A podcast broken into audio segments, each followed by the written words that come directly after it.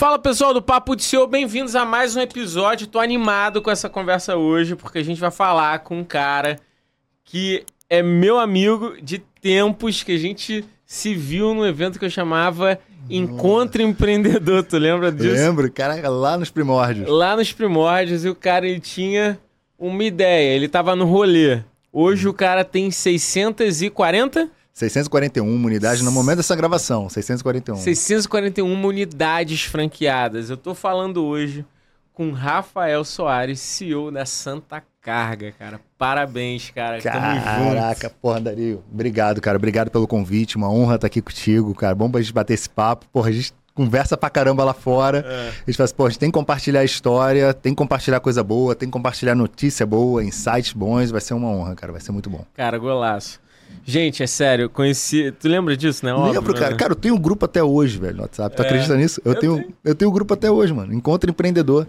É. Você, você e o Matheus começaram a movimentar ali um evento. Exatamente. Galera, olha que louco. Eu fiz um. A gente criou um evento é, itinerante, assim, e, cara, tu, tu, acredita que a gente chegou a bater?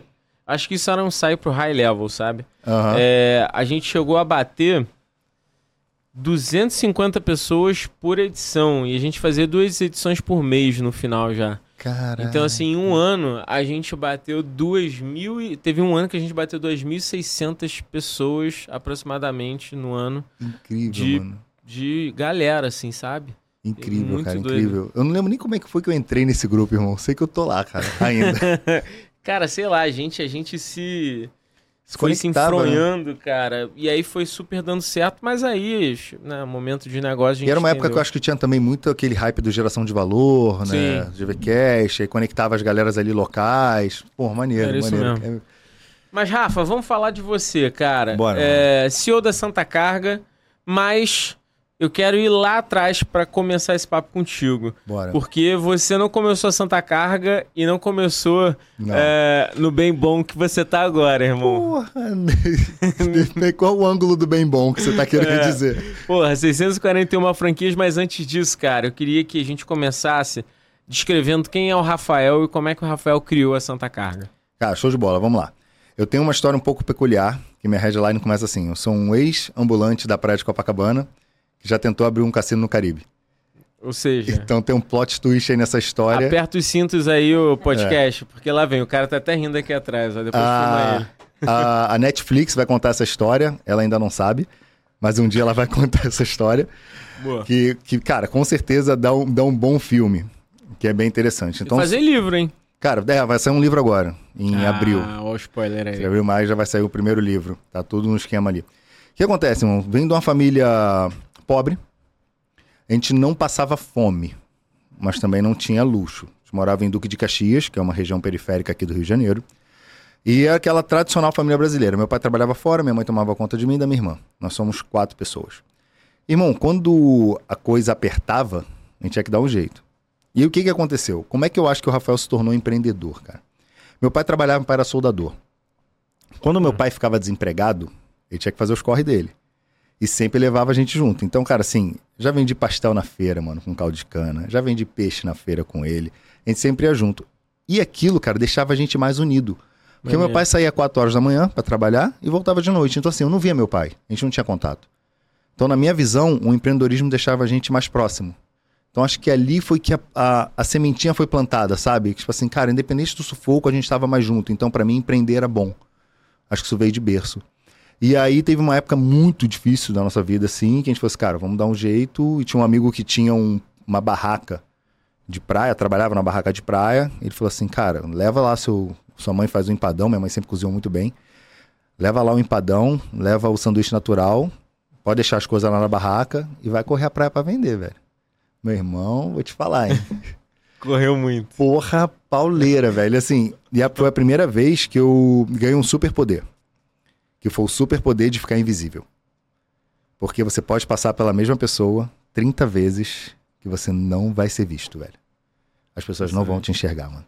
Ela pode comprar de você, você pode dar o troco certo, você pode fazer uma piada, a pessoa não vai te enxergar, ela não vai te reconhecer.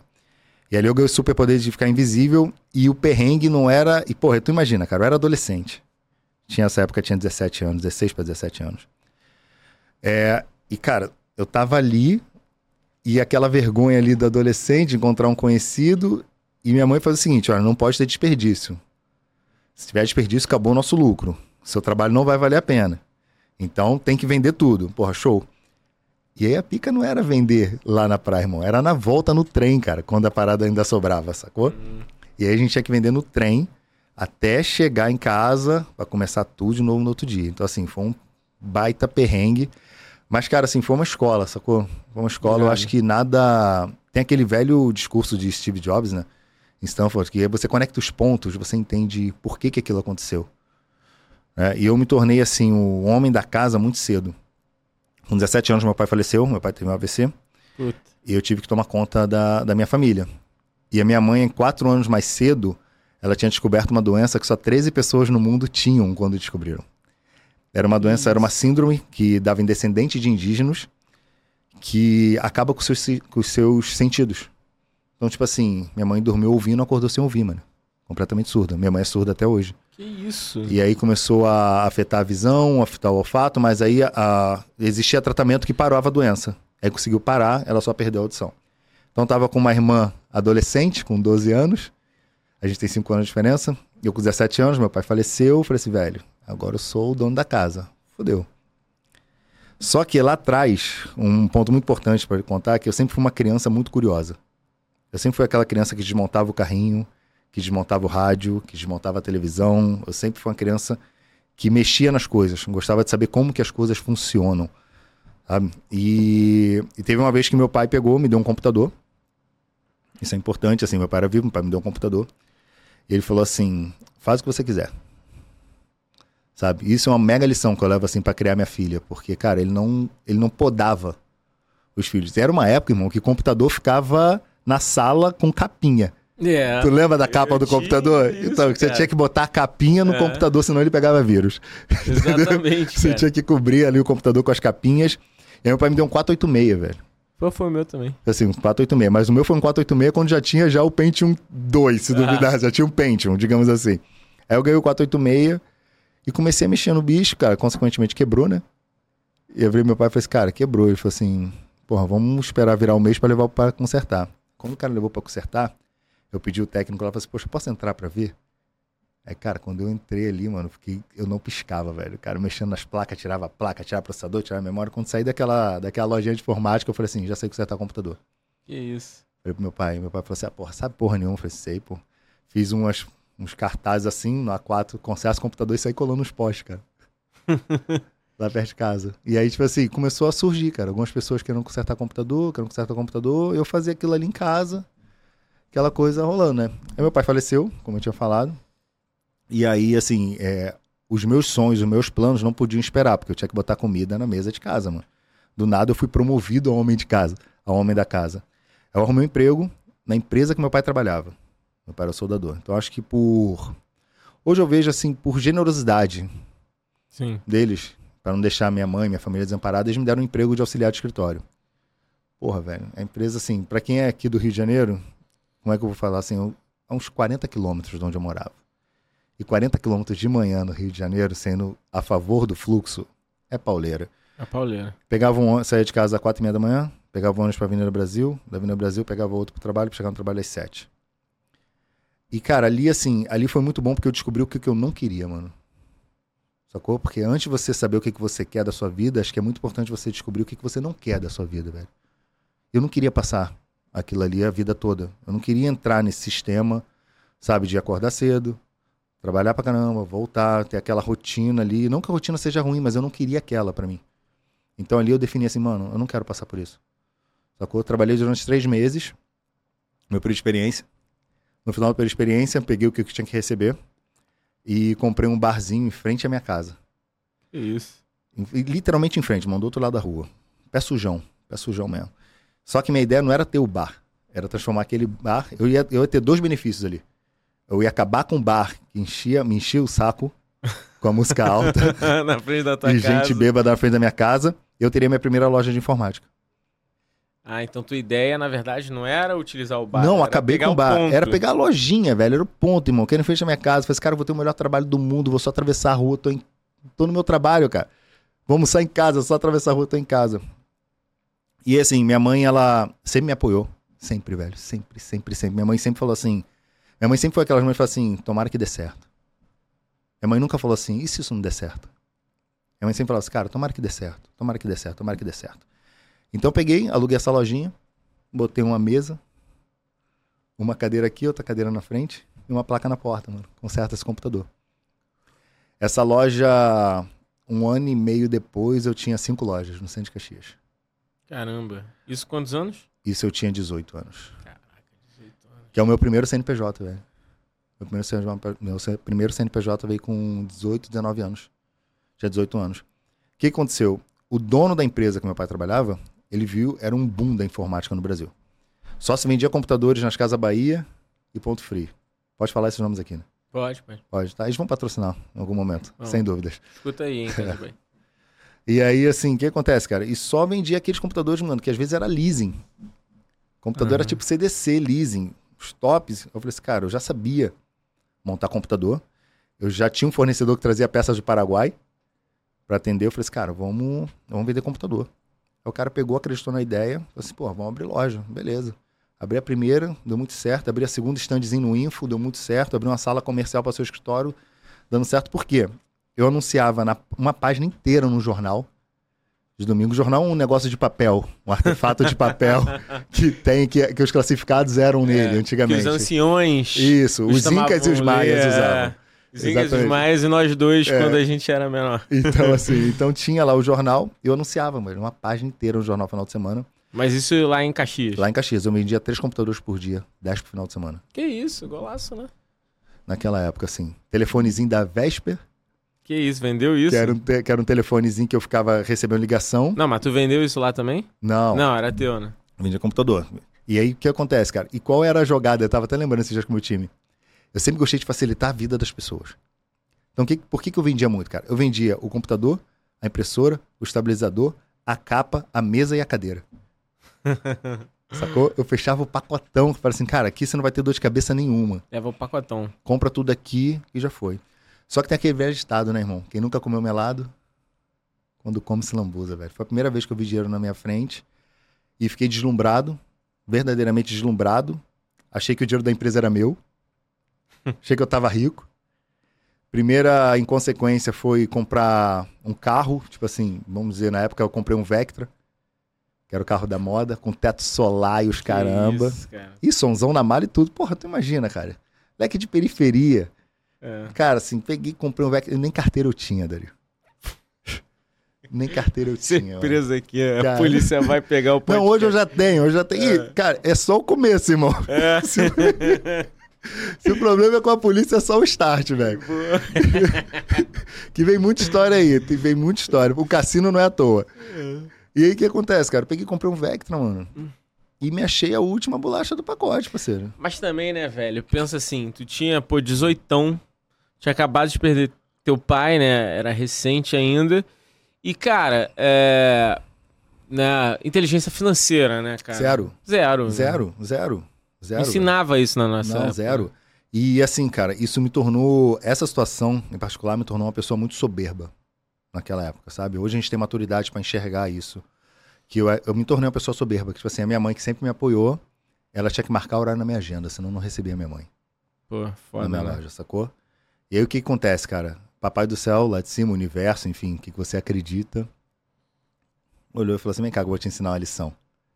Irmão, perdi tudo, velho. Quebrei porque, cara, lógico. Mais que você vende, você gasta tudo que entra, não, não- não tem conta que feche, velho. Não tem conta que feche.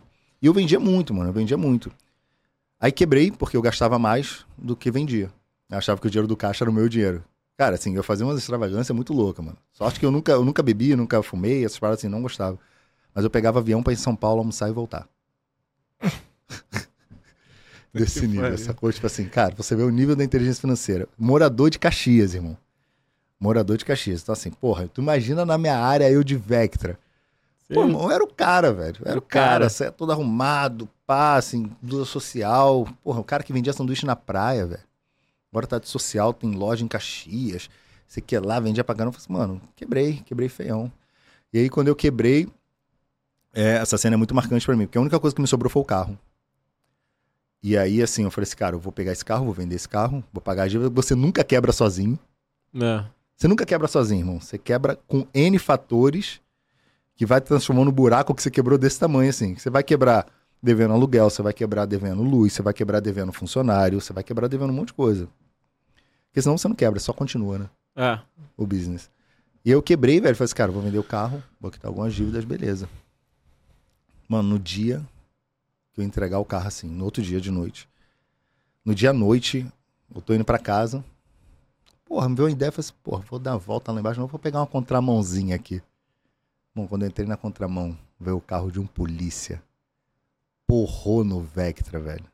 O Vectra voou no muro. E assim, só quem já sofreu um acidente de carro vai entender o que eu tô falando. Parece que você vê o acidente em câmera lenta depois. Total. Você lembra em câmera lenta, cara, cada detalhe que aconteceu. Parece que você entrou dentro da Matrix. Cara, eu lembro perfeitamente. O carro veio, o cara bateu na lateral. O carro foi de frente pro muro. Porrou. Eu tava sem cinto, minha cabeça bateu no para-brisa. O para-brisa trincou. Voltei. O Vectra, que era pica das galáxias, o airbag nem se emocionou, irmão. Zero abertura de airbag. Caraca. Porrei com o carro. Abri a porta do carro. Quando eu botei o primeiro pé no chão, tinha um toletão de cocô de cavalo assim, irmão. Eu atolei o meu pé naquele cocô de cavalo. Que eu falei assim, cara, é o universo desenhando que eu tava na merda. Sacou? Ali eu entendi completamente o recado, mano. completamente. Ali o universo desenhou que eu estava realmente na merda, velho. Caralho, aí saí dali do carro.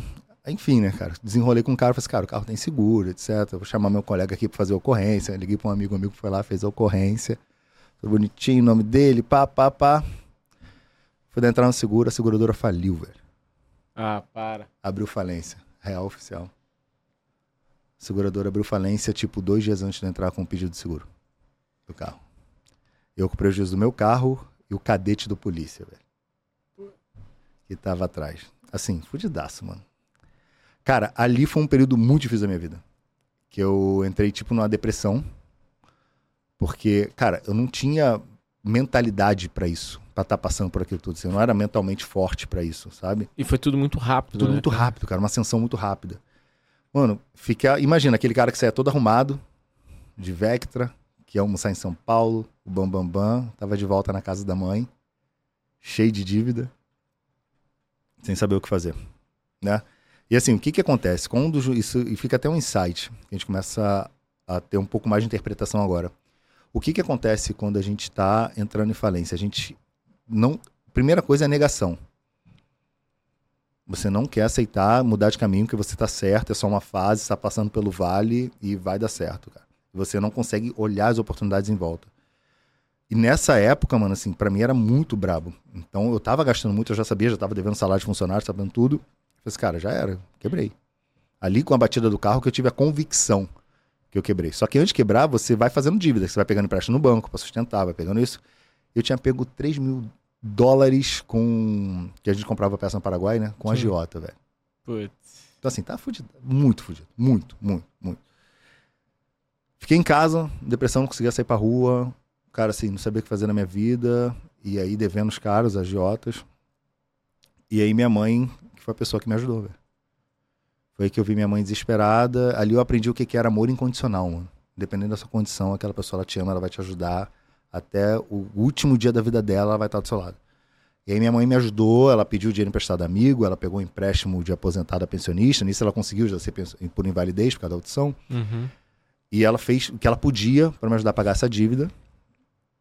E eu falei assim, cara, como é que eu recomeço minha vida agora, velho? Novão, 20 anos. Eu já tinha 20 anos, falei assim, cara, como é que eu recomeço minha vida agora? O que, que eu sei fazer? Consertar computador. Mochilinha nas costas. Aí comecei a consertar computador a domicílio para fazer alguma coisa, né? Para ganhar algum dinheiro. Sim. E a... o Brasil, nessa época, tinha um boom da Lan House. Pô, lembro. Muito. Você lembra? O pessoal ficava em lan house, etc. E, e como a minha empresa ela vendia muito, e a gente montou muitas lan houses lá na minha loja, cara, eu tinha muito contato de dono de lan house. Então a galera fala assim, pô, Rafael, tem como vir aqui? Dar uma... Que, cara, quando eu falava com as pessoas, isso é muito engraçado. Quando eu falava com as pessoas, pô, se estiver precisando de um técnico aí pra fazer manutenção, pode me chamar. A galera achava que eu tava terceirizando o técnico, né? Não, mano, mas o técnico não era eu, quem tava fugindo era eu, não era mais o dono da empresa, eu era o técnico, velho. Então, assim, me chama que eu vou, cara. Então, assim, a galera não acreditava. E, e isso pro ego é muito difícil, velho. Muito. O ser humano é muito difícil. Você que era o dono da empresa, que chega lá, a galera te, te respeitava. Hoje você é o técnico, mano. Então, assim, pra mim foi foda, sabe? Mas comecei a fazer manutenção, mano. O ego é o inimigo número um do empresário. Sim, tanto ele inflado quanto ele vazio. É. Sabia? Acho que o mais difícil é o equilíbrio, porque uma pessoa sem ego também é uma pessoa sem nenhum tipo de autoestima. Total, total. Zero. Concordo. Uma pessoa que, que tá ali, que, cara, faz o que. O, o- deixa a vida me levar. E não transmite energia, né? Porque, Nenhuma, cara, nenhuma. porque negócio é energia, né, velho? Como é que você Exato. chega lá pros teus 641 franqueados e não transmite energia? Não, não tem como, velho. Não tem como. Então, assim. não, rende, não e rende, você né? também com o ego muito inflado, já era, Você cara. fica cego. Exatamente, você é cego, você é soberbo, você é arrogante com as pessoas, você transmite arrogância, porque você quer falar só de você. Quando Ah. o seu ego tá muito inflado, né? Ah. E você não tá aberto pra ouvir. É Ah. um maior perigo desse mesmo, com certeza. E na tua fase você tava oscilando nessa, nessas questões Cara, do ego, né? oscilando, oscilando. Ali na Engraçado época, quando eu virei isso. técnico, cara, eu, eu tava com. Eu não tinha nem ego, mano. O ego eu tinha vendido. eu tinha penhorado o ego na caixa econômica. Que que é você- meu ego, pô? Leva. Aí só conseguia pagar uma conta de luz. Foi foda. Aí peguei assim, cara, comecei a montar e, mano, a lojinha do frente da minha casa continuou. O que eu fiz? Peguei as pecinhas que eu tinha, botei três computadorzinhos lá, Dario. Três coisas, eu botei Cyber Café. Nem café tinha. Mas, enfim, a galera começava a usar, jogar, internet começou a se popularizar. Chegou o Velox de 50, 50 mega, pô. Não, chegou o Velox de um- era apenas 250 K- kilobytes, É. né, depois é, começou a chegar o Velox. Cara, eu cheguei a usar DVI, mano. Tu não lembra de DVI? Não, DVI era não. quando conectava duas linhas telefônicas ao mesmo tempo. Ah, eu lembro disso. Não, não tive, né, pô? Porque já era Conectava- avançado. Mas... Conectava duas linhas telefônicas ao mesmo tempo, cara. Aí botava É. internet lá, joguinho. E, tu, e tu operava naqueles lances já de lan house, né? Tipo assim, a galera ia de noite, né? Já, já, mano. Aí, CS. Se liga, se liga. Ali, cara, assim, o que que eu falo? O universo aí sempre foi muito generoso comigo. Muito, muito generoso, cara. Um ano depois eu tinha cinco lan houses, velho. Sem sócio, vai entender. Assim, sem sócio que eu digo investidor. Entrava e falava assim, cara, eu sei como funciona o negócio, eu sei tocar um negócio, eu sei os fornecedores pra você montar esse negócio, eu sei que esse negócio dá dinheiro. Comigo você consegue. Então a galera começou, porra, vamos montar junto, vamos montar junto, vamos montar junto. Eu só montava em praça. Essa era a minha visão. Então, assim, eu tinha, no- tinha só em praças super movimentadas em Caxias. Tanto que, assim, de quinta pra segunda não fechava, mano. 24 horas. E aí comecei a abrir lan house, abrir lan house. Aquela coisa que era dois reais a hora, cinco reais a hora em Xerém. Tinha uma lan house em Xerém que bombava, mas bombava muito, irmão. Hum. Muito, assim. E aí, cara, eu falei assim, velho, me reergui. Entendeu? Lógico, não cometendo os mesmos erros do passado. Agora com uma mentalidade do Completamente que diferente. te Só que é aquilo, né, cara? embaixo. Gato escaldado, irmão, já era. Então, por exemplo, cara, ficava. Pega um gato e dá um banho de surpresa. Nunca mais você vai conseguir, irmão. Nunca mais vai ser surpresa pra ele. Eu super escaldado, comecei a ver o Velox chegando na casinha de fulano. Velox chegando na casinha de ciclano. Velox de 1 mega, cara, 1 mega. 1 mega era o luxo. Era o luxo. A creme dela creme do Velox, irmão. 1 mega. Falei assim, porra, quer saber, mano? Essa parada vai dar ruim. Peguei e vendi todas as minhas participações, velho. Vendi tudo que eu tinha de Lan House. Vendi tudo que eu tinha de Lan House. E aí saí, tanto que depois, né? As Foi Lan House o- quebraram. Assim, as Lan House, os pontos eram tão bons que eu consegui vender. Entendeu? E aí eu, com, com essa parada de empreendedor, já tive campo de paintball. Sabe essas paradas de arma de tinta? Eu Aham. Já tive um campo de paintball, velho. Que isso. Na época do negócio da moda, Brasil Paintball, consegui vender também. Você tem uma frase muito legal, né? Do, acho que eu ouvi foi do Conrado. Existem negócios que dão dinheiro e negócios que valem dinheiro.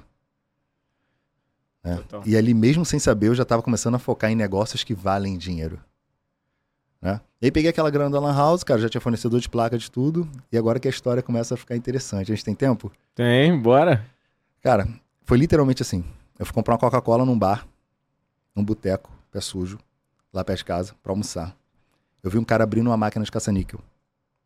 Sabe as máquinas de caça-níquel que tem Sim. em bar? Quando eu olhei pra dentro da máquina, era uma placa de computador que eu já tinha vendido. Tipo Assim, que eu já conhecia o modelo. Porra, mano, eu olhei pra aquela máquina de caça-níquel e falei assim, cara, não é possível. velho. Isso aqui dentro de um computador, porque eu imaginava qualquer outra coisa, né? Assim, que é lúdico, né? Uma caixa de madeira É. com um negócio lá que fica girando, luzes. Cara, uma placa de computador, mano. Porra, maneiro. Fui pra casa, velho. Fiz uns contatos, comecei a fornecer a placa pros fabricantes de caça-níquel. a placa de computador. E, cara, assim, sempre pensamento de crescimento. Mano. Sem plano de negócio, mas sempre visando crescer. Comecei a fornecer a placa. Tinha os fornecedores, sabia o que eles precisavam, comecei a fornecer a placa. Nesse fornecer placa, irmão, comecei a comprar computadores de leilão, porque as placas eram antigas para rodar. Se fosse nova, não dava. Não brequivava o negócio, sacou? Entendi. Aí comecei a comprar placa de leilão, mano. Ia pra Natal, comprava tipo 500 computadores da Caixa Econômica. E aí pegava lá, arrumava três pessoas, a galera desmontava os computadores, mandava as placas pro Rio, vendia os ferros para pagar minha viagem e voltava para vender as placas. Comecei a fornecer as placas. Só que para fornecer as placas pro cara empreendedor pra ir fazer a máquina, é um pulinho, né? É. E aí eu comecei a fabricar as máquinas. E fui um dos maiores fabricantes de caça-níquel do Brasil. Caramba, eu não sabia disso. De verdade. Eu fabricava máquinas caça-níquel. Eu comecei a fabricar máquina, comecei a fabricar máquina. E, cara, assim, é um segmento que ele mexe com todas as vaidades do homem. Sacou? Porque você tem o poder paralelo, você tem dinheiro, mano. Dinheiro, dinheiro vivo, dinheiro vivo na tua frente. E você tem poder, e você, você, você é conhecido. Todo mundo ali daquele teu nicho te conhece. Então, assim, tu vai num samba, tu vai num outro negócio, todo mundo te conhece, sabe quem você é. Eu comecei a forne... eu comecei a fabricar as máquinas, né? um padrão de qualidade, que aí a gente vai conectando os pontos, né, cara? Assim, eu montava computador, já sabia o que que era montar computador, eu já tinha fornecedores de placa, eu comecei a montar as máquinas, comecei a fornecer as placas, comecei a montar as máquinas, velho. De caça-níquel. Só que, cara, existe um fator que é a ilegalidade. Sim. O jogo é. Isso não é uma desculpa. Mas você vai entender meu ponto de vista. Ele é ilegal, mas ele não é imoral. Sim. O que, que eu quero dizer com isso? Cara, se você pegar um pacote de cocaína, ele é ilegal e imoral em qualquer lugar do planeta, velho. No nosso globo, mano, isso é ilegal e imoral, velho. Isso é droga. O jogo, se você pegar um avião aqui duas horas saindo em Buenos Aires, você joga. Sacou? Você senta dentro do navio aqui no porto, você joga. Você joga. Las Vegas é a cidade do jogo. Então, assim, cassino pra caramba. Então, assim, cara, pra mim é, é pura hipocrisia, sabe? E por mim legalizo o quanto antes pra arrecadar mais pro Estado e gerar empregos. Mas, enfim, era ilegal. Né? E, cara, assim, eu era muito bom no que eu fazia. Modéstia à parte. Eu era muito bom no que eu fazia, mano. Tanto que uma vez, essa história, essa parte é bem legal. Uma vez, a, eu falo isso com o maior orgulho, a minha esposa fica puta, velho. Assim, Manda aí, fica- manda aí. minha esposa vai ficar puta quando eu conto isso. A polícia, por ser ilegal, a polícia prende. Sim. E o trabalho dela é realmente pegar os caça-níquel e destruir Aprender, e acabar com essas né? paradas. Exatamente. Eu não quero dizer quem, de quem tá certo, a questão não é essa. A lei é essa, mano. Sim. E a polícia tava prendendo muito caça-níquel. E eu pensei assim, cara, como é que eu resolvo esse problema, velho? Se tem um problema, tem que ter uma solução. Daí eu criei uma máquina, quadradinha, que botava na parede do bar. Olha que genial, velho. Aí o cara não botava o dinheiro na máquina. O cara dava o dinheiro pro dono do bar e o dono do bar botava crédito por controle remoto. Pro cara jogar. Até aí, beleza. E a máquina era compacta. Só que, cara, aí é jogada de mestre, irmão. Quando a polícia chegava, o cara apertava um botão e virava uma máquina de música, irmão. Ah, para. Porra, velho. Genial, irmão. Genial. Embora. Genial, né não? Não, papo reto. Genial, cara. isso, Em qualquer momento da humanidade, eu ganharia. Cara, eu estaria a capa da Forbes, velho. Porra, traga um Nobel para este homem. Pode dar, pode dar. Cara, a, a máquina apertava um botão, a máquina mudava o sistema, entrava uma máquina de música. Quando a polícia aparecia na porta. Porra, genial. Irmão, pense num boom de vendas. Vendeu pra caralho. Estourei, velho. Estourei, estourei a banca. Aí, se liga.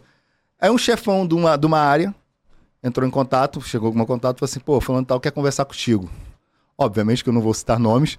Por favor. Nem, nem por fictícios.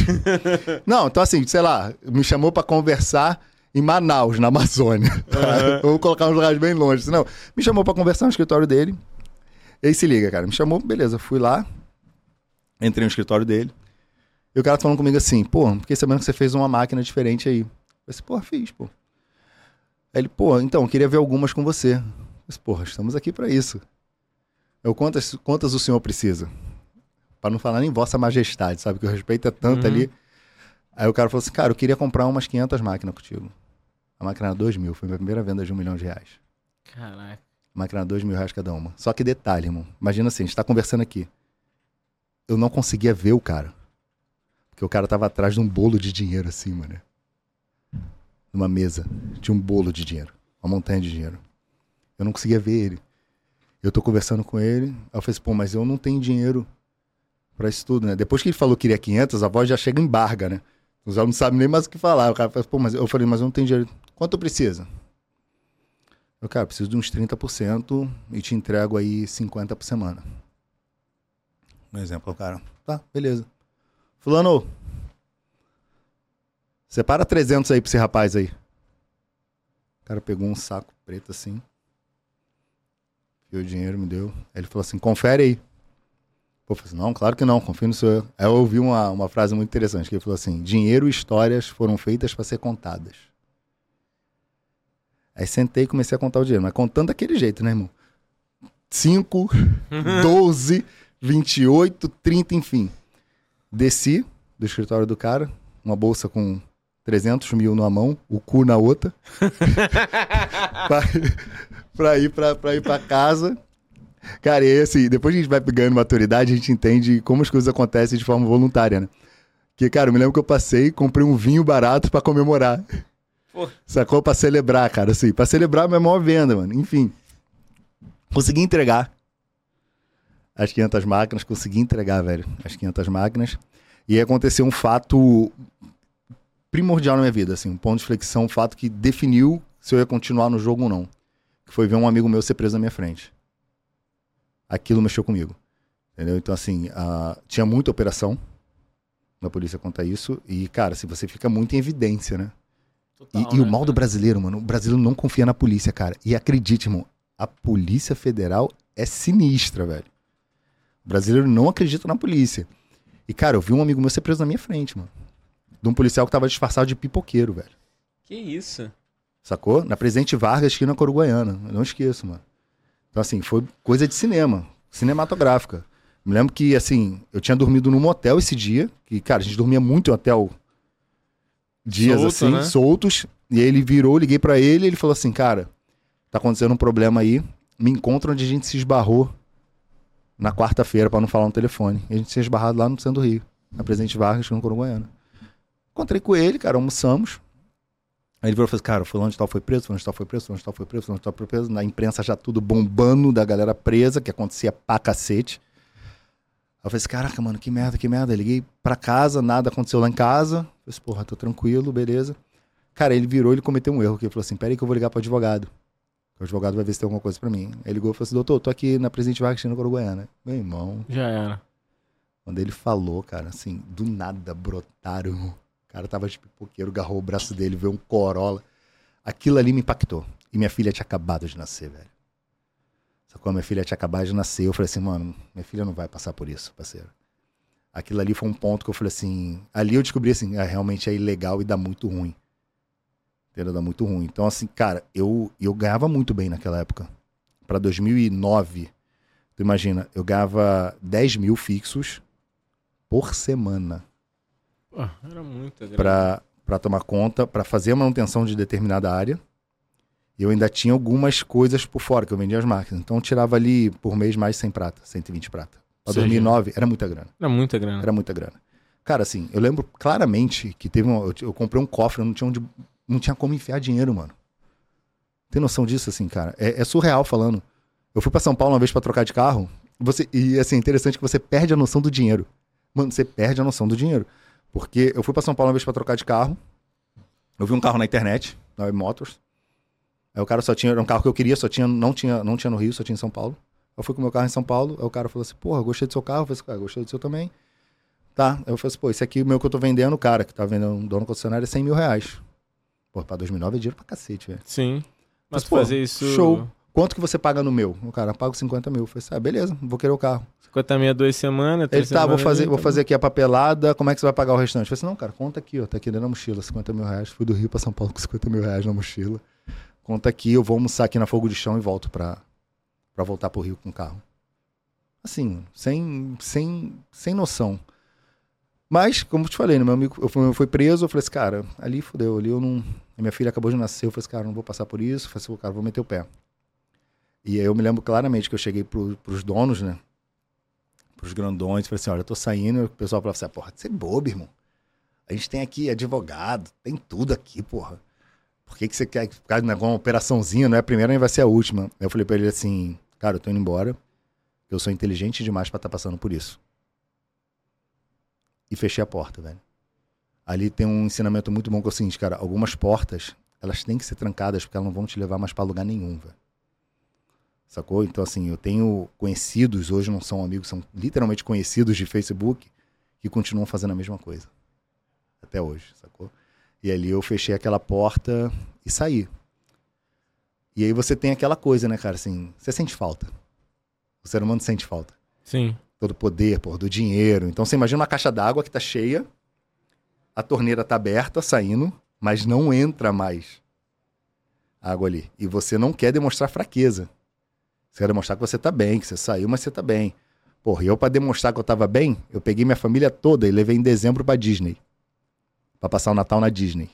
A família inteira, minha mãe, minha irmã, minha filha, todo mundo, irmão. Todo e vai mundo. passar Natal abraçadinho com o Mickey sim.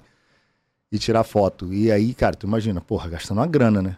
Sim. Só pra provar pros outros o quanto eu tava bem. Cara, que louco isso, né? E, e a gente acaba gerando um monte de ensinamento aqui, né? Porque na nossa vida é muito fácil você você desvirtuar. E para algumas pessoas é fácil fazer dinheiro, cara. É. Dependendo da tua, do teu nível de, de, de, de- de neurônio, de capacidade de amplitude mental, é fácil fazer, você, fazer dinheiro. Uhum. Fácil, entre aspas, né? Eu Não vou diminuir é, a capacidade de, de produção aqui, não é isso. Mas o que eu quero dizer é, cara, você teve um insight olhando para uma maquininha que, sei lá, o maluco abriu, você olhou, bateu o olhar na placa Cara, e falou, olhos cara, e ouvidos bem treinados, irmão. pum, Exatamente. Quando você tá com os olhos e ouvidos bem treinados, você consegue enxergar oportunidades. Só que aí vem o segundo ponto. Nem todo dinheiro compensa, né? Nem todo dinheiro compensa, exatamente, cara. E o dinheiro tem um peso. O dinheiro tem peso. cara. Exatamente, o dinheiro tem um peso, cara. Assim, tanto que eu tava pra perder tudo, que gastando desesperadamente. E aí aconteceu de ter um evento da Câmara de Curaçao em São Paulo. E eu pesquisei e falei assim, porra, Curaçao, uma ilha no Caribe. Cassino é legalizado. Já pensando. Porra, vou pra lá. Então, assim, fui lá, participei do evento, super abertos para investimentos externos, etc. Partiu Curaçao, mano. Mas aí tu já tinha parado aqui ou já não? tinha parado. Já tinha parado aqui. Peguei e parti Curaçao. Cheguei em Curaçao, abri empresa em Curaçao. Fiz toda a pesquisa de mercado. Porque eu queria abrir um cassino. Porque eu tava sentindo falta da adrenalina. Eu gostava do jogo, sacou? Eu gostava Sim. da parada. Eu não jogava, mas eu gostava do, do ambiente familiar que era o jogo. Entendi. entendeu? Eu gostava daquela parada, cara, assim. Era, era o meu ambiente na época. Sim. Entendeu? Era o meu ambiente, era o meu habitat, era o jogo, velho. Eu peguei e falei assim, cara, vou pra Curaçao. Chamei o. Não tinha grana pra abrir o cassino inteiro. Lembro perfeitamente, era um investimento de 500 mil dólares. Na época o dólar era 2,20 e pouco. Saudades, inclusive. Saudade. Na época o dólar 2,20 e pouco. Cara, eu fui pra Curaçao. Isso 2000 e... Cara, isso, minha filha já tinha nascido, 2011. 2011. 11 pra 12, Boa. por aí. Foi quando, foi quando eu fiz a minha primeira ida pro, pros Estados Unidos. Foi 2011. Dois e pouco, né? É, dois, dois. Eu ainda, na verdade, eu peguei o dólar, cara, lá, 1,60, um negócio assim, coisa 1,80. linda, É, mas foi tipo assim, um dia que bateu e aí passou umas semaninhas e voltou. Mas, mas foi isso. Eu peguei a 2,20. Aí fui pra Curaçao e lá os cassinos tinham que ser dentro de hotéis. Era lei. O cassino tem que ser lei, dentro de né? hotéis, não pode ser, você não pode abrir um cassino. Aí tu abriu um hotel. Não, cara. Ah, consegui, porra, não sei, né? consegui um hotel que tinha um espaço de frente pro mar. Eu falei assim, cara, show de bola. Só que lá não podia ser as maquininhas que o Rafael faz em Caxias, né? Aí contactei uma empresa de Las Vegas que fornece- forneceria as máquinas e a manutenção e ganhei um percentual do lucro. Tá. Mano, show de bola. Lembro perfeitamente. Aluguel do cassino, 25 mil dólares por mês. O aluguel do espaço. Ui. 25 mil dólares por mês. Cara, mas na minha cabeça tava assim, porra, irmão, sete horinhas de viagem, essas velhas de Copacabana aguenta. Certeza. Mas, porra, sexta-feira vai ter feijoada, sábado vai ter samba. Cara, na minha cabeça tava assim, mano, vou transformar num centro de entretenimento e jogatina. Por quê? Curaçao tava recebendo três voos diários da Holanda, Tá. naquela época, fora os cruzeiros que chegavam. Então tinha uma rota muito boa. E do Brasil era Rio, Bogotá, Bogotá, Curaçao. Beleza, irmão. Tudo certo. Empresa aberta, tudo bonitinho. Só que quem as pessoas conheciam eram as pessoas do jogo aqui, né? Então apresentei o projeto pra uma pessoa aqui e o cara falou assim, cara, compra, porra, lógico. Eu falei assim, irmão, imagina, cara, vai ser fazer a mesma coisa, só que vai ser completamente legalizado, cara. Seu dinheiro limpo. Na época, assim, 1% de imposto. Gosto. Podia deixar o capital lá, tranquilo, que era uma ilha bem tranquila na época, pra se deixar dinheiro. Cara, show. Falei assim, beleza. No dia de assinar o contrato, o maluco foi preso, velho. No dia da assinatura do contrato. Tipo, eu já tinha ido pra Curaçao seis vezes, mano. Que isso. E de volta pro Curaçao. Carim, ca- passaporte carimbado pra cacete. Tinha ido pra Curaçao, ficado longe da minha família, cara. E eu já tava planejando já, porra, vou alugar uma casa aqui. Eu me apaixonei pela ilha. A ilha é bem legal, bem Sim. bacana. O maluco foi preso eu não tinha dinheiro pra tocar o cassino, mano. Falei, esse caralho, o que, que eu vou fazer? Fiquei andando pela ilha, perdido. Tentei tomar um açaí, não consegui. Pensou em abrir essa aí. Abri um açaí, pô. Fui o primeiro brasileiro a exportar açaí pra Curaçao. Cara, muito doido. Isso tudo antes da Santa Carga. É louco, né, cara? E aonde que a Santa Carga surgiu nisso, cara? Assim, você. Então, mano, eu vou. Eu preciso acelerar. Por isso que eu te falei, cara, a gente tem tempo, velho. Sacou? Precisa acelerar essa parada. Então, assim, abri, comecei, falei assim, cara, não tem açaí? O Don't Have Açaí? Como assim Don't Have Açaí? The Purple Fruit, sabe? Aquele inglês Aham. bem rebuscado, rústico. O cara não conhecia açaí, velho. Caramba. E tipo, açaí já tava bombando na Califórnia na época. Peguei e falei assim, tá, beleza. Voltei pro Brasil. Falei assim, caralho, muda a empresa, Açaí Brasil vai ser o nome, Brasil com Z. Irmão, puxa, atrás fornecedor, Belém do Pará.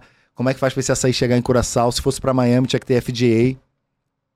E aí, cara, ia brecar tudo, tinha que ser fornecedor. Eu consegui uma rota por Suriname, mano. E um voo de carga em container refrigerado aqui pra Suriname, Suriname, Curaçao. Falei assim, mano, é isso.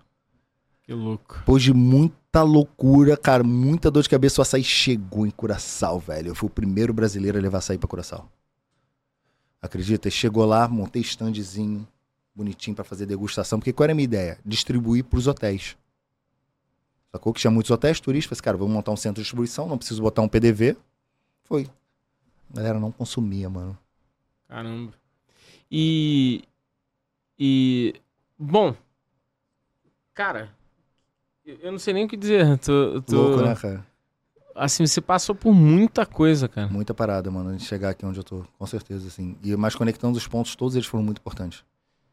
Todos eles, cara, me ensinaram umas paradas assim, tiveram ensinamentos assim chaves.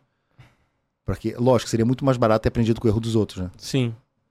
Seria muito mais barato se o Rafael tivesse, o Rafael do passado tivesse assistido esse podcast, falasse, caralho, mano, não vai. Pô, não faz vai essas merda, cara. né? Não faz essas porra, não. Cara, mas tem gente que é isso, sabe? Não tem muito como julgar a estrada, aprender com os outros, aprender com, com, com o próprio. Acho que você é é isso, connecting the dots, sabe? Acho É, que você precisava conectar esses, esses pontos pra, pra chegar no, no, no teu momento É, mano. atual. E aí, assim, a galera não consumia, não ia ter dinheiro, resumindo, não ia ter dinheiro pra mudar uma cultura.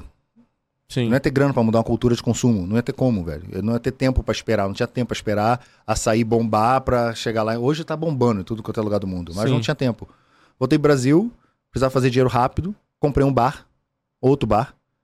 Só que um bar na região de faculdade pra ser dono de bar mesmo. Dono de boteco. Você gostava de bar, essas coisas. Cara, eu gostava de ir, né, mano? Assim, porra, vou te falar, quem. Meu máximo respeito pra quem é dono de bar. Que irmão é vocação. Meu parceiro é louco. difícil pra caralho. Enfim, comprei o bar. E aí, cara, pé sujo, ovo, de, ovo colorido na, na, na vitrine. Tá. Só que era uma região que tava crescendo muito, era uma rua de faculdade. Peguei e comprei esse bar, deu uma nova roupagem, chamei ele de Dialeto Carioca. Eletro Carioca. Dialeto Carioca. Dialeto, Dialeto Carioca. Carioca. E lá que surgiu a Santa Carga. Que uma vez o garçom pegou o celular de uma cliente, um iPhone 4S, botou pra carregar e caiu um copo d'água em cima do telefone. E aí, ou E aí seja, eu tava celular. fazendo uma gentileza e fiquei com prejuízo do telefone. Aí eu falei assim, cara, eu não posso deixar de oferecer isso ao meu cliente, mas eu preciso montar uma coisa que eu não seja mais responsável. Porra, experi das máquinas, Aham. montei um totem de madeira, montei uma caixa de madeira, botei os cabinhos pra fora, botei uma tela pra passar o meu cardápio e plotei e botei no meu bar, no meu botequim, mano. Botei lá. Aí começou a chegar gente, falei assim, cara, onde é que eu consigo uma máquina dessa? Como é que eu faço pra, pra botar minha propaganda aí na tela? Como é que eu faço pra alugar? Eu falei assim, pô, mano, onde tem fumaça tem fogo, né, cara? Aí tem alguma coisa, tem demanda, tem demanda reprimida. Eu já tava de saco cheio de ser dono de bar. Porque esse dono de bar é horrível. Assim, é muito difícil. Horrível não, desculpa. Com todo respeito aos donos de bares. É muito difícil, cara. Você trabalhar na noite, você gerir pessoas da noite. É muito difícil, cara. Cara, Rafael, estopa aí rapidinho. Cara, o papo tá muito bom. É Eu vou fazer o história. seguinte, eu vou dividir em dois blocos aqui. Então, primeiro esse foi o bloco da tua vida. Fechado. E agora a gente vai entrar no bloco Santa Da Carga. Maravilha. Perfeito. Galera, música de fundo. Aproveita pra pegar uma água e a gente volta em 3, 2, 1. Pessoal, voltando aqui, segundo bloco, a gente teve uma parada técnica para poder beber água e também para poder conseguir organizar aqui as coisas, porque já estamos com mais de uma hora aqui de podcast. E só agora a gente vai começar a falar do Santa Carga. Do business. Do business, business né? atual, exatamente. Do negócio atual. Cara, então, pegando o gancho, a gente estava trocando ideia, falando sobre a sua vida de empreendedor louca, maluca, que fez a porra toda. E aí você chegou no momento que você abriu o bar, você teve lá o problema no celular. Conta aí pra gente, segue dessa linha. É, vamos lá. O garçom, ele foi prestar gentileza, né? Como eu tinha falado, e deixou cair uma água no celular. Eu falei assim, cara, eu preciso fazer alguma coisa que continue oferecendo ao meu cliente. Então, peguei, montei uma máquina de madeira, botei uma tela, botei os cabinhos, carreguei o seu celular aqui e passei o, o cardápio ali, cara. Então, ali começou a demanda. E a gente começa a entender pelo seguinte, por que que tinha máquina, cara? Aí a gente vem da experiência das máquinas lá atrás, né? Da parte de informática, de montar computador, de montar as outras máquinas. Dali eu fiz aquela máquina, já estava de saco cheio do bar, e consegui vender o bar por 300 mil. Na época, o bar entrou por 80 mil, O que é isso? e eu consegui vender o bar com menos de um ano por 300 mil reais. Que bom, hein? Eu peguei essa grana e botei tudo ali pra, pra no projeto da Santa Carga.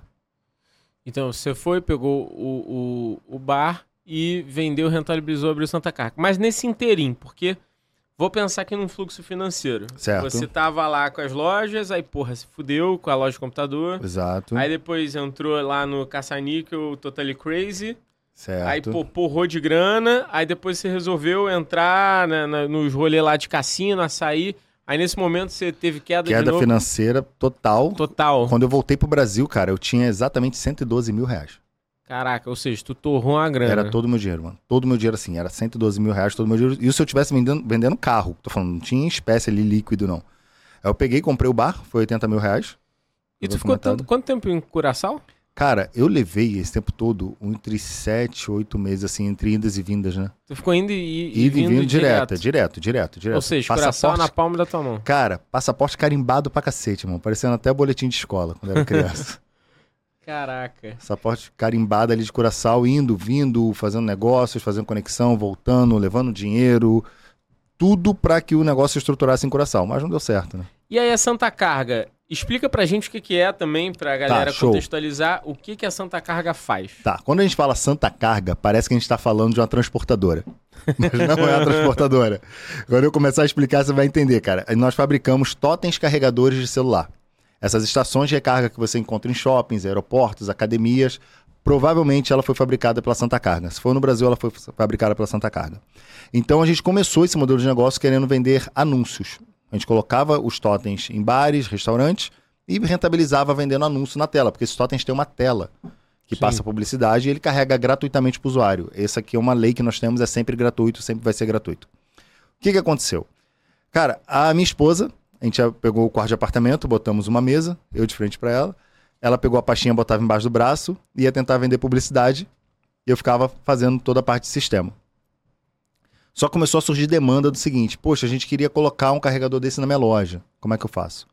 Queria colocar um carregador desse na minha empresa. E aí chegou um orçamento da Hyundai, a montadora, foi a nossa primeira grande cliente, querendo informações e ela homologou o nosso totem na época para colocar nas concessionárias. E nós fizemos a, a grande venda de vender para todas as concessionárias do Brasil, Caraca. o totem da Santa Carga. Assim, E quanto tempo dá ideia pra esse grande contrato aí? cara, para a ideia desse grande contrato foi mais ou menos oito meses. Oito meses. Oito meses mais ou menos ali trabalhando. E o mais interessante era o seguinte, cara, assim, eu só tinha um modelo que estava no meu bar, né? De totem, eu só tinha aquele modelo. E aí, quando eu recebi o orçamento, as pessoas falavam assim: pô, você não tem um modelinho como torre, que tem, dá pra botar o celular do ladinho? Porra, claro que tem, tem, pô. Claro que tem. Assim, cara, preciso mo- criar um modelo como torre. Você não tem um modelo com a tela um pouco maior? Porra, claro que tem. Modelo com a tela maior. Você não tem um modelo com gaveta? Modelo com gaveta. Modelo com senha? Cara, então assim, o próprio mercado Foi ditando o produto. foi ditando, exatamente, foi me inspirando. Entendeu? Foi me inspirando. E o mais interessante é que todas as patentes da Santa Carga são minhas, no meu nome. Que eu, eu desenhava, cara, e eu saía atrás das pessoas para fabricar. E o que eu mais encontrei foi bloqueio, sabe? De pessoas falando assim, cara, isso não dá para fazer. Vai ser impossível fazer isso. Ah, vai ser muito caro fazer isso. Eu lembro que eu falava assim, é, eu vou fazer com você ou sem você. Se fosse com você vai ser bom, cara, porque nós dois vamos ganhar dinheiro, mas se você não quiser, não tem problema. E eu percebi que no primeiro totem foi de madeira, né? E assim, madeira não tem nenhum valor agregado ao Sim. produto, né? Parece um móvel, qualquer carpinteiro faz. Eu falei assim, cara, preciso trazer robustez, digamos assim, e um material mais, mais raro, assim, mais bonito, E sabe? resistente também, né? Exato. Aí a gente começou a produzir em alumínio. Legal. E aí nós somos a única fabricante de totens em alumínio. 100% alumínio. Ah, é? Eu não sabia não. Exatamente. A gente, nós somos a única que fabrica 100% em alumínio. Então, o alumínio ele é durável, resistente, ele é leve. Então, a gente conseguiu pegar e modelar e patentear todos eles em alumínio. E você teve a ideia, botou lá no seu bar, é, já, já tinha vendido o bar, não, né? Já E- tinha vendido o bar. Já tinha, quando eu entrei de cabeça na Santa Carga, foi, eu já tinha vendido o bar. Ah, e o cara que comprou o teu bar, tu deixou o negócio lá. Deixei o negócio lá, exatamente. Tá. E, e aí você teve muita venda até chegar em Hyundai? Ou Cara, foi bem de lado? Não, foi bem de lado. Porque assim, a gente queria vender publicidade. Tá. Só que, cara, a gente precisava pivotar isso logo, mano. Assim, precisava saber o que, que dava dinheiro na hora. Então Sim. começou a surgir eventos, tipo Rock in Rio. Sabe, Rock in Rio começou a cotar com a gente, congressos, feiras. E a gente começou a falar assim, cara, vamos produzir para alugar. Que aí é receita que vai e volta, vai e volta. Então, eu e minha esposa, a gente começou a alugar. E, cara, engraçado que, mano, eu montava o totem na sala do meu apartamento. Tu imagina, cortava as paradas fora e montava na sala do meu apartamento. Eu lembro, cara, claramente, uma vez, eu e minha esposa, uma e meia da manhã, furando a porra de um tubo de alumínio, velho. Um barulho do, caralho, caralho. mano. E assim, a gente lá ralando, velho, pra fazer esse negócio acontecer. Então a, a publicidade, a gente vai entrar na franquia ainda, ela ficou meio que de lado que a gente precisava pivotar pra gerar receita imediata. Então a gente fez com a parte de eventos e vendendo os totens. Quando a Hyundai comprou, cara, assim, foi uma injeção de financeira também que fez a gente alugar galpão, contratar gente, montar escritório, alugar um pequeno galpão, né? A gente alugou um pequeno galpão e assim começamos um processo mais fabril. Saiu da tua casa, né? É, exatamente. E também parou de terceirizar, que a gente terceirizava muita coisa. Interessante que, é, para você ver como é que a gente tá falando muito aqui de connecting the dots desde o início, né? Sim. É, foi importante, apesar de ser doído, é, você ter montado isso na sua casa, porque quando você começa o processo de fabricação, você entende do teu produto, né? Exato, totalmente. E, e o fato de você ter todo esse conhecimento fez com que você entendesse as placas, o lance de Tudo que bateria, funcionar. cabo. Exatamente, o processo de estrutura, estabilização, se, se ia ficar bonito, principalmente, se ele seria fluido, sabe? Eu sempre, eu sempre fui muito um cara muito visual. Sim. Então, assim, tanto que o meu escritório ele tem que ser instagramável, tem que ter uma parada organizada. É, teu escritório é bonitão. Eu pô. sempre gostei dessas paradas, assim, sempre fui muito visual. E aí a gente conectando os pontos, a gente entende, né? Desde a máquina lá do Caçanil que eu fiz a máquina que virava a máquina de música, Puta, essa é, essa foi foda. foda. Veio pra máquina da, de recarga de celular. E quando que foi o shift o estalo pra franquia? Pandemia, velho. Pandemia? Pandemia. Sabe por quê, mano? Pandemia, assim, bem ou mal, mais pra mal, tudo bem. A gente teve tempo pra pensar. Sacou? Já parou pra pensar, cara? A gente Sim. vira, vive uma rotina tão intensa que a gente não tem tempo de pensar, velho. Se você não tem tempo de pensar nas melhorias do seu negócio, o seu negócio não vai melhorar. Essa é a real, cara. Não tem outra história, não tem outro jeito. E o que aconteceu na pandemia? Todo mundo parou. Parou. E, e uma das grandes vantagens que eu digo, assim, que às vezes eu vejo muito empreendedor, é, parece meio utópico falar isso, mas tem muito empreendedor que demoniza o dinheiro, cara, assim, É. sabe? Acha que, que o lucro é ruim, acha que pra você ganhar outra pessoa tá perdendo, e não existe isso. O mundo é extremamente abundante pra todo mundo. E, cara, a gente teve uma segurança financeira, que eu virei pra minha esposa e falei assim, olha, se em um ano nada acontecer, a gente consegue segurar as pontas um ano, velho. A gente não precisa mandar ninguém embora, a gente consegue segurar tudo um ano. Isso traz o quê? Tranquilidade, velho. Muito. Isso traz paz. Reserva financeira traz paz, velho. Essa é a pura verdade. Você não precisa fazer nada no desespero. Então a gente tinha um ano, mano, de reserva financeira que bancaria. A empresa bancaria o nosso estilo de vida. Cara, até aí beleza. E aí, o que que acontece, cara? Eu já tinha esse plano da franquia. Porque, só conectando lá na frente, quando a Santa Carga começou a crescer, eu peguei um ex-colaborador meu e falei assim, cara, eu tô com um plano de uma franquia. O que, que você acha de você validar? Isso 18 meses antes da pandemia. Ele Ah. falou assim, ah, beleza. Cara, tá aqui, o modelo é esse, vamos testar? Eu falei assim, vamos. Só que aí vem também uma outra jogada, não foi de graça. Eu cheguei pra ele e falei assim, cara, ele comprou a franquia por 5 mil reais, velho. Foi o mais barato, ele comprou por 5 mil reais. Eu falei assim, cara, 5 mil reais eu te vendo aqui a primeira franquia pra você validar. E ele começou a me dar feedback, olha, não tem só que ser carregador, Rafael. Precisa ter Wi-Fi, precisa ter uma parada a mais. Cara, show de bola. Não pode ser só propaganda, irmão, tá chato. Fica só propaganda, propaganda, propaganda. Tem que ter alguma coisa que entra ali como entretenimento. E a gente colocou Mudou o sistema, colocou notícias, colocou notícias do esporte, colocou os gols passando, sabe, do final de semana, a tabela do Brasileirão. Então a gente começou a modificar o modelo de negócio com esse franqueado que tá validando. Mas por enquanto ele tá validando e ganhando dinheiro dele. Cara, o que deu uma chave, assim, que eu deveria dar mais atenção na franquia foi quando ele, com, tipo, seis meses de franquia, ele comprou umas dois totens. Pô, quer dizer, Ele expandiu, sacou? mega validado. Exatamente, ele expandiu. Cara, e depois expandiu para mais três. Então eu falei assim, velho, o negócio tem alguma coisa aí. Só que eu não podia simplesmente pegar e falar assim, agora eu sou uma franquia. Não, precisava estudar e entender como é que isso funciona. E na pandemia a gente teve tempo. Eu peguei, fiz um curso online, como franquear um negócio. O curso foi 5 mil reais, caro pra cacete na época, mas comprei, sentei de frente do computador e comecei, velho. Comecei a estudar como é que era a franquia, como é que funcionava a franquia, legislação de franquia. E aí montei toda a COF. Cara, outubro de 2020, abri o cartório. Eu fui lá e entrei com o CNPJ. Da Santa Carga Franchising. Em outubro de 2020 eu assinei lá no- na junta comercial, e aí saiu o CNPJ da empresa em outubro, assim que o cartório abriu. Eu já sabia que eu ia fazer a parada acontecer como franquia. Caramba. E qual foi o. Agora falando muito de business. 2020, você, você muda o modelo de negócio da Santa Carga. É, na verdade, eu acrescento. Você acrescenta, né? Acrescento hoje mais uma. ainda- acrescento, acrescento mais ainda- uma frente, exatamente. Então você, hoje você ainda opera com locação. Opero com filial em São Paulo, abrindo filial em Belo Horizonte. A gente está acabando de abrir uma filial em São Paulo, inclusive. É, Agora pra, só para atender eventos. Entendi. Eventos pra você é uma boa parte da receita. Boa parte da receita. Por mais que a gente divida, é muito dividido.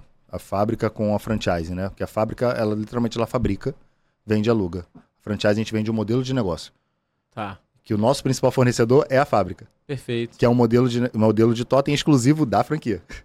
Legal. Que tem contrato de exclusividade. Então, assim, se uma pessoa quiser comprar um totem, não consegue. Desse modelo da franquia e a tecnologia também é da franquia. A gente separa bem esse centro de custos, né? Essas É, empresas. até porque se no modelo de franquia existem empresas que adotam nesse sentido. Tem prós e contras, né? Mas o contra de você ter a franquia, de ter uma fábrica e fornecer para outras pessoas é que você perde Você perde totalmente a parte de exclusividade do modelo de a negócio. exclusividade do modelo de negócio. Então a gente né? deixou isso muito claro. É. Então a gente pegou, montou a franquia. Eu falei assim, cara, e o engraçado é que foi de outubro a dezembro, eu vendi o total de zero franquias. É mesmo? Zero franquias. Vendeu nada. Nada. E tipo assim, cara, quando a gente tá validando o negócio, o que, que eu entendi, mano? Enquanto você não estiver colocando dinheiro no teu bolso daquele negócio, ele não tá validado. É isso. Essa é a prim- Exa- Nossa. Sacou? Você deu aqui a regra de ouro para quem tá escutando a gente. Você pode fazer o que for. Excel aceita qualquer coisa, irmão. Qualquer coisa, mano. Teu business ele é validado quando você vende. Você tá com uma empresa gigante aí. Isso acontece com. Eu vou te falar que eu hoje tenho visto mais problema com caras que já são middle market, que já têm um dinheiro, que querem investir, do que com cara pequeno. Porque o cara pequeno não tem dinheiro, ele tem que fazer dar dinheiro. Uhum. Mas muita gente que a gente assessora hoje quer pivotar um negócio ou quer abrir uma nova unidade de negócios e acredita no Excel. Não vai pra ponta e não vende. Não adianta. A gente abriu hoje o High Level Club e a Uhum. gente também tem outros, outros negócios, como por exemplo o Contrato APJ, que é o nosso spin-off de gestão de contratos. Eu bolei lá o sistema. Cara, eu tenho um time de dev que pra mim é super confortável a galera criar o melhor produto do mundo. O produto ele já nasceu melhor do que Mas- provavelmente alguém fez. Mas eu falei, cara, quem vende os cinco primeiros contratos sou eu. É exatamente isso. Eu vendo os cinco primeiros contratos. Eu quero escutar o que o cara fala, o- os erros, os acertos. Os cinco primeiros contratos, quem vendeu?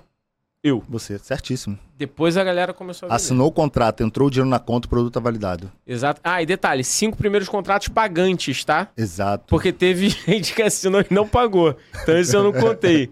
É cinco primeiros contratos pagantes, dinheiro no caixa. É va validado é dinheiro no caixa, não é nem contrato assinado, é dinheiro no caixa. Exatamente. Cara, tem uma frase que fala assim: o dinheiro é o elogio mais sincero. É. É de um russo que eu não vou lembrar o nome dele, mas ele fala que o dinheiro é o elogio mais sincero. É verdade, irmão.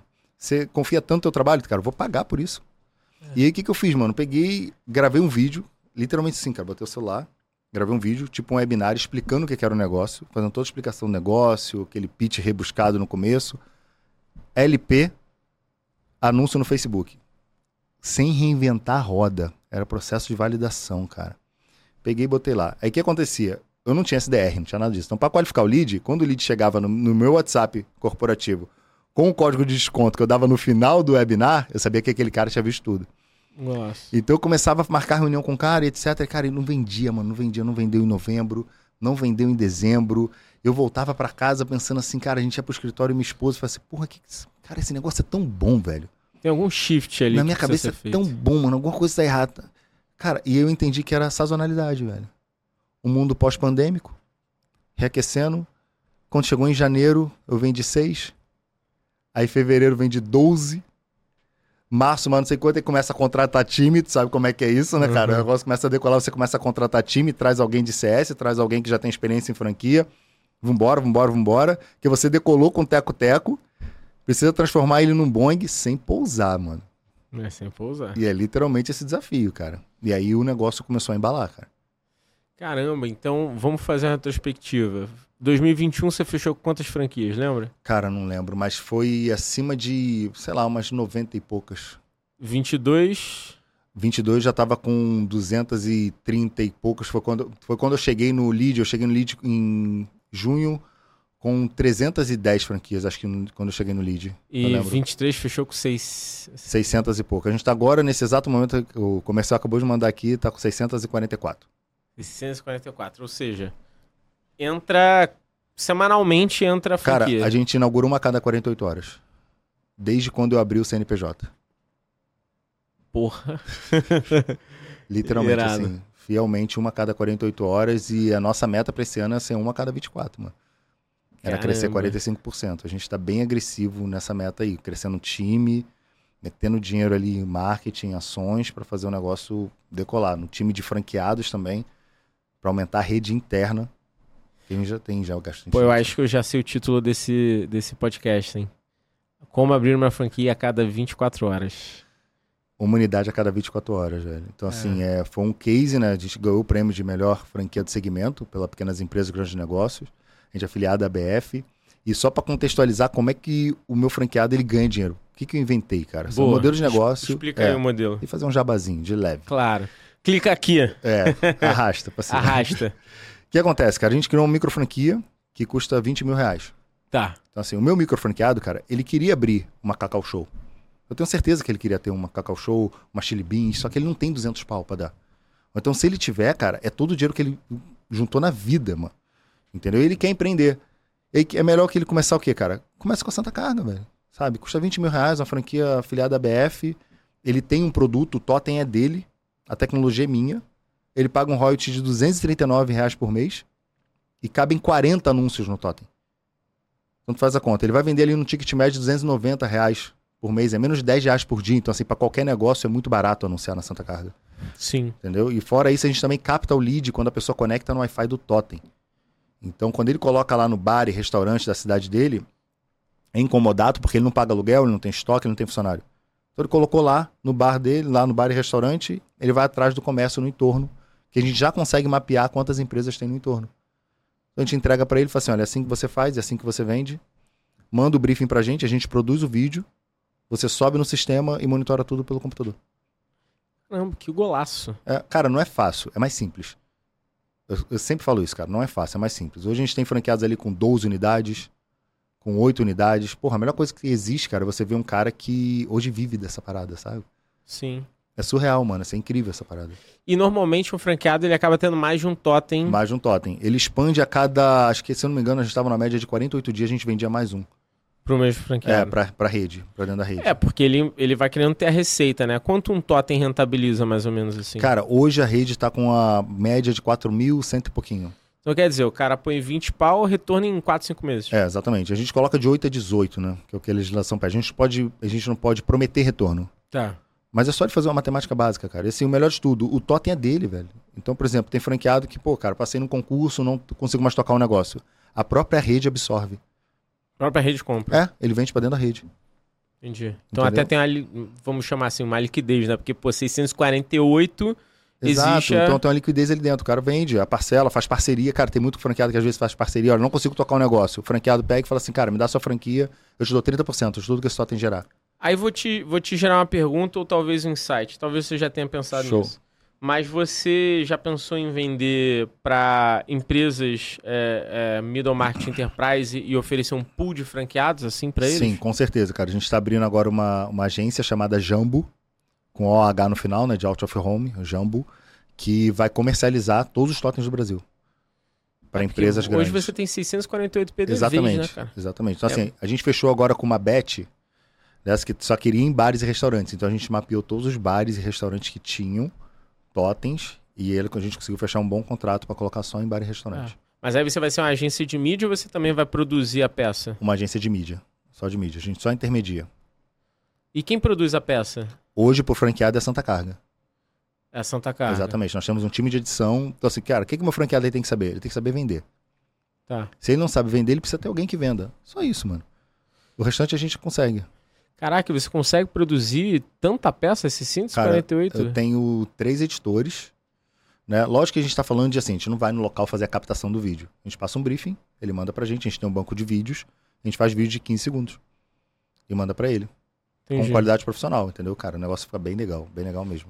E, pô, porque eu imagino aí, você falou que dá para vender até 40, 648 vezes Sim. 40, cara. cara, é muita gente. Que... Mas acontece, o que acontece, Dario? Não chega às vezes, é muito difícil pegar um toto com 40. Quanto mais anunciante, menor, menor a satisfação do seu anunciante, porque ele demora mais a passar. Tá. Causa do looping, né? Então tem notícia ali. O que, que o meu franqueado ele faz às vezes? Ele pega ali 28 anunciantes. Tá. Né? Com 28 anunciantes, ele já pega ali 8.316 por mês, é dinheiro pra caramba, com um totem e ele parte pro segundo. Entendi. Entendeu? Senão ele superlota e Exatamente, aí, e aí a satisfação vai. Cabe em 40. Mas não significa que você vai colocar os 40. Você pode colocar, não tem problema nenhum, irmão. Cabe. Mas quanto menos anunciante, maior satisfação do seu cara. Então, assim, menos anunciante, você consegue botar um valor agregado maior. Entendi. E do mesmo jeito. Pô, já tô pensando em várias coisas aqui com várias paradas, carga. Né? Pô, ah. que isso. Botar, tipo, num lugar aqui que talvez a gente conheça, que é, que é conhecido aqui de entretenimento do Rio de Janeiro, que todo mundo viaja. aí você põe, tipo, uns cinco totem. Cara, liga pra uma agência de turismo ou, pô, sei lá, pra um negócio, um hotel. Cara, e você não sabe como. Esse mercado é muito rico, velho, de mídia. De mídia out of home. Você já viu como os painéis de LED estão crescendo na cidade? Pra caramba. Muito. Pra caramba. Muito. E, e, hoje ainda a gente tá deficitário de. Olha que coisa louca a gente pode concluir aqui. Uh, cara, mídia é uma das coisas que mais a gente está é, discutindo atenção. Então, quer uhum. dizer, é, existe o desafio de você ter muita mídia, abundância de mídia, para conseguir captar o cara. Ao mesmo tempo que, se a gente for pensar OH, mídia é, externa, uhum. out of home, a gente não tem tanta opção. Não, são poucas. Eu, eu, eu tava vendo agora para um cliente em Pena. Em Pena, no Rio de Janeiro. Cara, tem três players, assim, basicamente, que uhum. tem penas boas. E uma empena custa, pô, 200 pau uma semana. É muito caro. Entendeu? Ah, legal, tem a visibilidade. Mas o que, que dá para fornecer para esse cliente que quer OH que não seja uma empena de 200 pau uma semana? Exatamente. O que, que você consegue chegar ali? Então, qual é o nosso foco? Oferecer um serviço de utilidade pública para o usuário. Isso já traz o quê? Afinidade do cara com a sua marca. Mano. Sim. Tu imagina, tu tá no maior sanhaço, sem bateria, precisa chamar um Uber. Como é que tu vai fazer, cara? E o Wi-Fi, né, cara? Porque eu acho que o Wi-Fi Exato, é um, cara. O Wi-Fi, um quando o cara alto. conecta no Wi-Fi, já aparece uma publicidade na tela do celular dele por 5 segundos só. Se ele clicar, ele vai direto pro seu WhatsApp, mano. Cara, isso é muito gol. Sacou? Ou pro seu Instagram. Então, assim, você já capta o lead ali na hora, já pode começar uma negociação na hora. Ele não clicou, a gente registrou qual é o aparelho dele, nome e telefone. E me diz uma coisa, o que que... É, o, como é que tá a parte de, de Wi-Fi? Porque, assim, pô, 5G, se bem que 5G já tá aí, já tá conseguindo solucionar já. bastante coisa. Mas como é que tá isso aí? Me dá um overview. Cara, vamos lá. Como é que tá o mercado de Wi-Fi? Conexões cada vez melhores. Isso aí, sem sombra de dúvidas, tá? A gente não tem mais área de sombras, digamos assim. E o que, que a gente faz, cara? A gente começa a fazer a gestão do Wi-Fi do local. Golaço. Essa é a grande sacada. A gente não gera o Wi-Fi. Entendeu? A gente está até analisando aqui para eventos. Eu comprei uma Starlink, testei lá no, na minha fábrica. Funciona bem pra caramba, inclusive, pro que ela promete. Funciona muito bem. Só que o que a gente faz? A gente faz a gestão da rede. Porque você chega num bar hoje, o cara vai lá e te dá a senha do Wi-Fi. Pergunta pro garçom, pô, tem um Wi-Fi aqui, ele tem a senha tal, tal, tal. Só que ele ainda não tem o nível de consciência para entender que ele tá cometendo um crime, velho, assim. Se alguém cometer um crime na rede dele, ele é corresponsável e ele não vai saber quem foi. Porque ele não tem esse controle. Entendeu? Então a gente entra justamente fazendo essa gestão de rede Wi-Fi, fornecendo pro dono do estabelecimento o seguinte: olha, ninguém mais vai roubar a sua rede, porque, cara, quantas vezes a gente já pegou, às vezes o vizinho tá usando e ele não sabe. Sim. Ó, ninguém vai usar porque a cada 20 minutos renova a conexão, ele precisa fazer um novo login. E a gente vai, conforme o marco civil da internet, registrar todos os usuários para sempre na nuvem. Então a gente registra o MAC address do aparelho e quando conectou. Então se acontecer alguma coisa na rede, ou o que, que a justiça solicita, a gente já tem. Separado. Entendeu? Então a gente passa a fazer uma gestão de Wi-Fi pro cara. Caramba, cara. Que, que top. É, né? o negócio é bem mais complexo, né? Do que se imagina, assim. É uma, literalmente uma gestão de Wi-Fi, cara. Pra gente identificar, pô, quanto vale pra um dono de estabelecimento saber todo mundo que teve ali e se conectou, cara. Pô, você faz. Cara, é ouro, velho. Você faz remarks, você faz lookalike, você faz um monte de coisa. E como é que você viu as engrenagens de crescimento do Santa Carga? Porque assim, seu crescimento foi, foi altíssimo, né, Foi cara? Você rápido, pulou cara.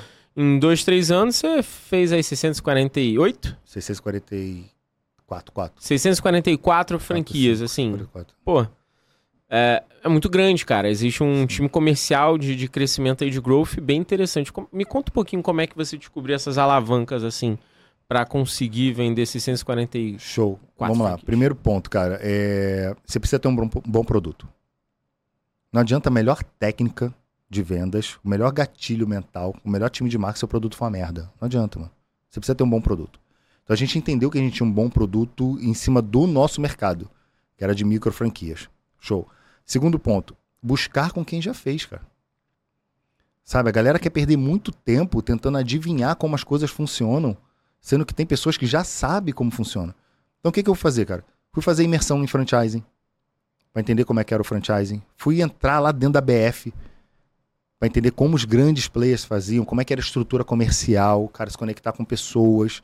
E aí a gente pegou e conseguiu fechar um time comercial e entender né, todo o processo de vendas, né? Porque venda de franquia, principalmente, tem um processo ali que o cara não vai passar 20 mil num link até as Uhum. 23h59. Não vai acontecer isso. Então a gente foi entender. O meu ponto para vender, para assim, o crescimento, foi buscar conhecimento, cara. Exatamente, foi buscar conhecimento para conseguir vender esse crescimento exponencial da Santa Carga. Teu ciclo de venda demora quanto tempo, assim, pro cara 20 fechar? dias. 20 dias. É, porque a gente tem 10 dias de lei. Quando ele recebe Ah, a COF, COF, né? é, ele precisa ter 10 dias ali para analisar a COF.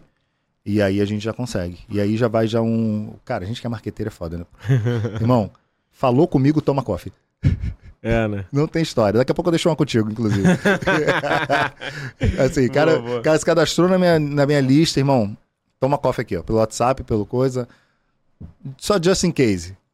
Analisa aí, fica contigo pra gente seguir aqui pra conversar. Ah, tá certo, pô. Segue a lei e já antecipa a lead, Exatamente, pô. antecipa lead, cara. Não Porque tem teu ciclo tempo. de venda nunca vai poder ser menor que 11 dias, né? Cara, e uma vez o Leonardo Castelo, da, ele, ele é um grande player da 300 Franchising. Sim. Uma das maiores do Brasil. O Leonardo virou pra mim e falou assim: Cara, deixa eu te falar um negócio.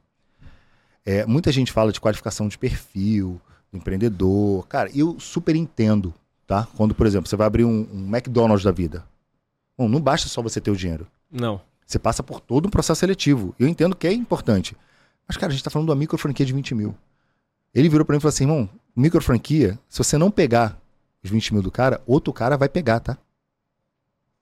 Outro cara vai pegar. Então o que, que você faz? Você mapeia o perfil dele e adequa o suporte conforme o perfil dele. É dentro do game. Entendeu? Porque se você ficar nessa, nessa toda pompa de não, vamos fazer uma qualificação perfil, vamos fazer uma prova, processo você não vai vender, velho. Por isso que os caras têm 8 mil franquias. Daí você Eles começa. rápido. É sobre negócios, cara.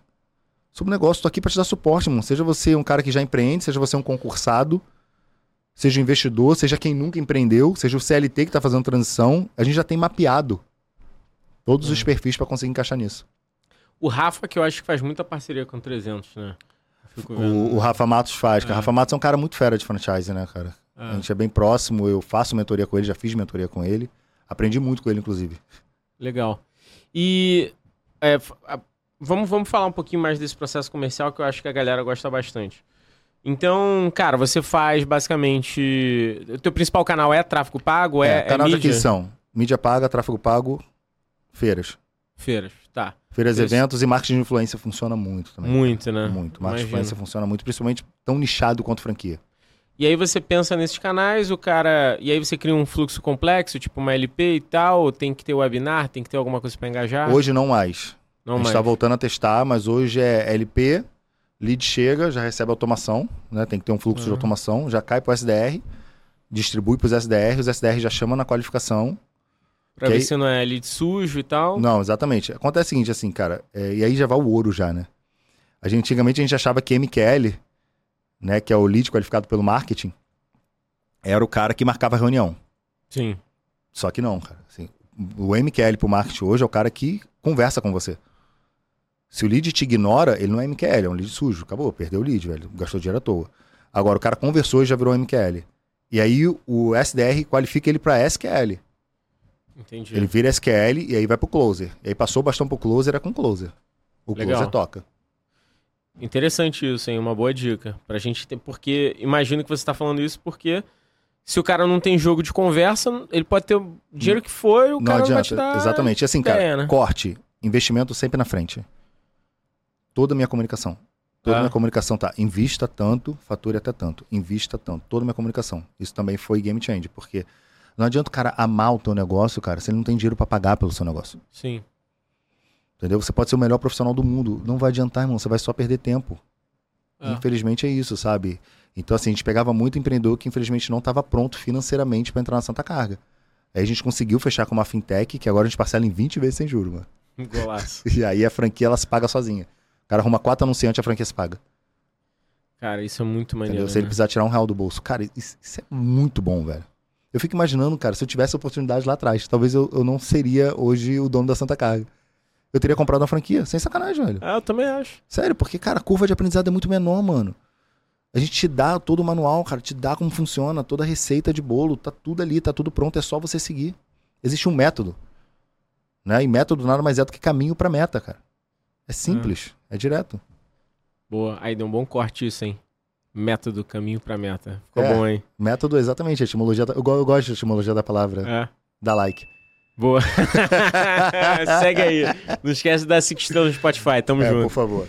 É, e, cara, muito, muito, muito foda. E aí, o que, que você tá pensando em termos de Santa Carga pros próximos anos? A gente falou aqui do franchising, você já falou que vai criar a Jambo. Isso, É, a Jambo. Pô, bom nome, gostei do nome. né? hein? Cara, sabe como é que ele foi criado? Ah, Se liga no brainstorm. Eu precisava de uma fruta que terminava com O. ponto. Ponto. Eu queria uma agência com o nome de fruta que terminasse com O. Pra colocar OH. Aí tinha tamarindo, só que ia ficar muito grande, É. e jambo. Aí ficou jambo. Cara, jambo é bom, pô. Boa. Legal. Né? Jambo parece um caju, mas é jambo. A fruta Parece caju, é jambo. É, e a ideia tem gosto de tamarindo. cara, é, exatamente. A Jambo ela é uma agência de marketing digital para atender os meus negócios e os dos franqueados. Só isso. Só isso. Não prospecta para fora. É só- Verticalizado, super inteligente, bem melhor. E uma agência de mídia para comercializar todos os totens do Brasil. Porque, cara, eu, eu fui ver quanto dinheiro tava ficando na mesa. E eu tinha um business dentro do business. Sim. Então, assim, cara, eu não tenho custo de capex, mano. O totem já é do franqueado. E, tipo, meu franqueado é muito bom, cara. Ele não precisa fazer nada. Eu só vou chegar pra ele e vou avisar: olha, vai entrar um anunciante aí, vai sair tal dia, e tal dia você vai receber na sua conta. Ponto. Só isso. Da minha, do meu computador, lá da minha empresa, já coloco a campanha no ar. No Brasil inteiro, já tiro o relatório e já entrego pra ele. O que foi combinado. Golaço. E ponto final, cara. E aí botar comercial em cima disso pra começar a trabalhar. Além da Jambo, tem mais algum, algum movimento dentro da, da Santa Carga Cara, que você tá olhando aí pros Tem, vamos lá. próximos Santa anos? Carga, a Totem está abrindo filiais no Brasil para atender eventos. Tá. né? São Paulo, Belo Horizonte, exatamente. próprios. Só, só para atender evento. É, vamos chegar a mil unidades esse ano.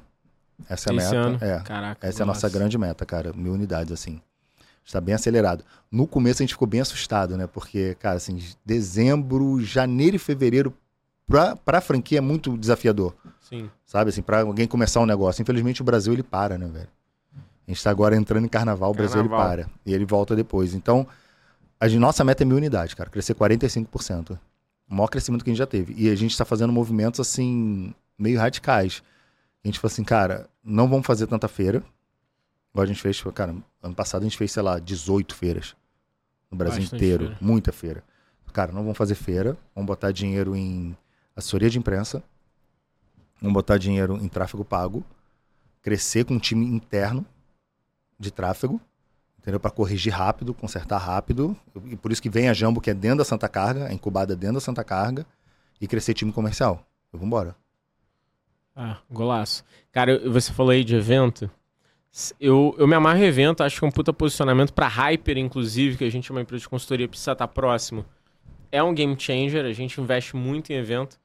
Só que o evento ele tem um CAC muito doído, né, cara? Muito, muito. Muito doído. muito. E isso eu vejo que é pra grande maioria dos negócios. Tirando o oil gas, que é um negócio muito surreal, Uhum.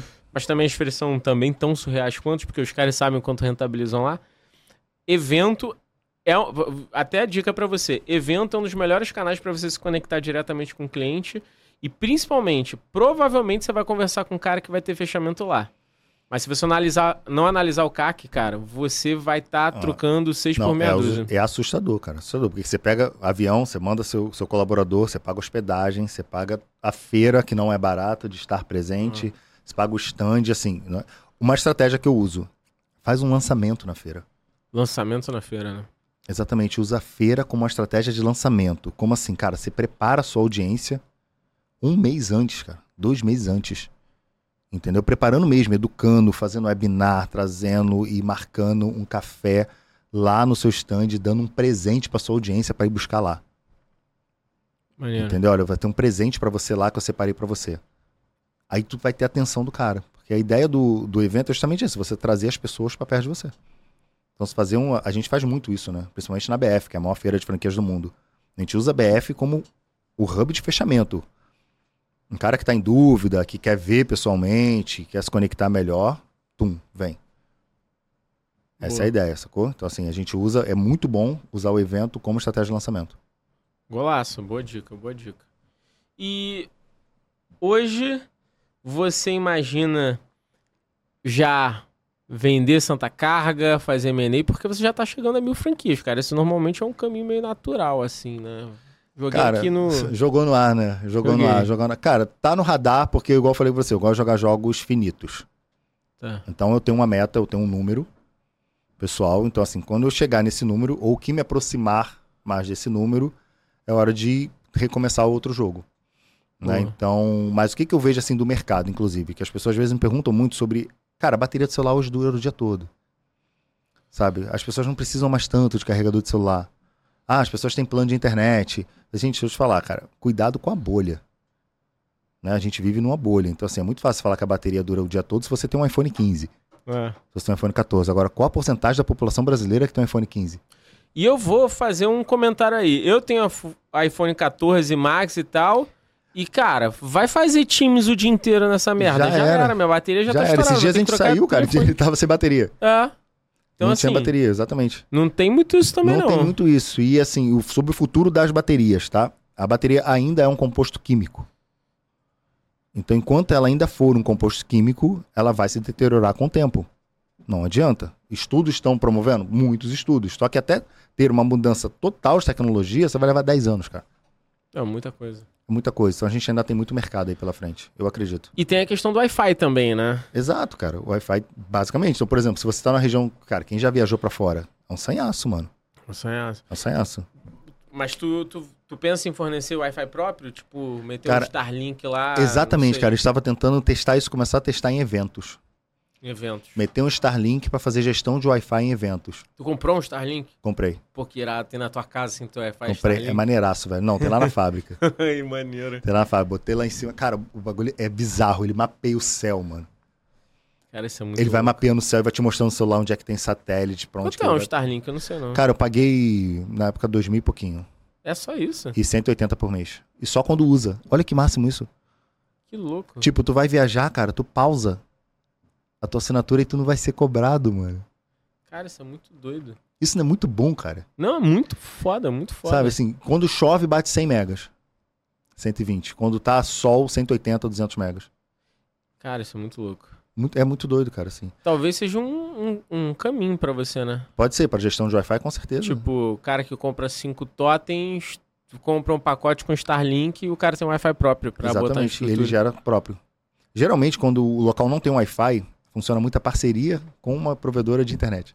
Entendi. Os caras botam a internet lá de graça e trocam por uma publicidade. Qual, qual outra oportunidade as pessoas vão ter de degustar a internet dele sem assinar. Ah, Funciona Total. muito também, entendeu? total. Não, super, super, super faz sentido.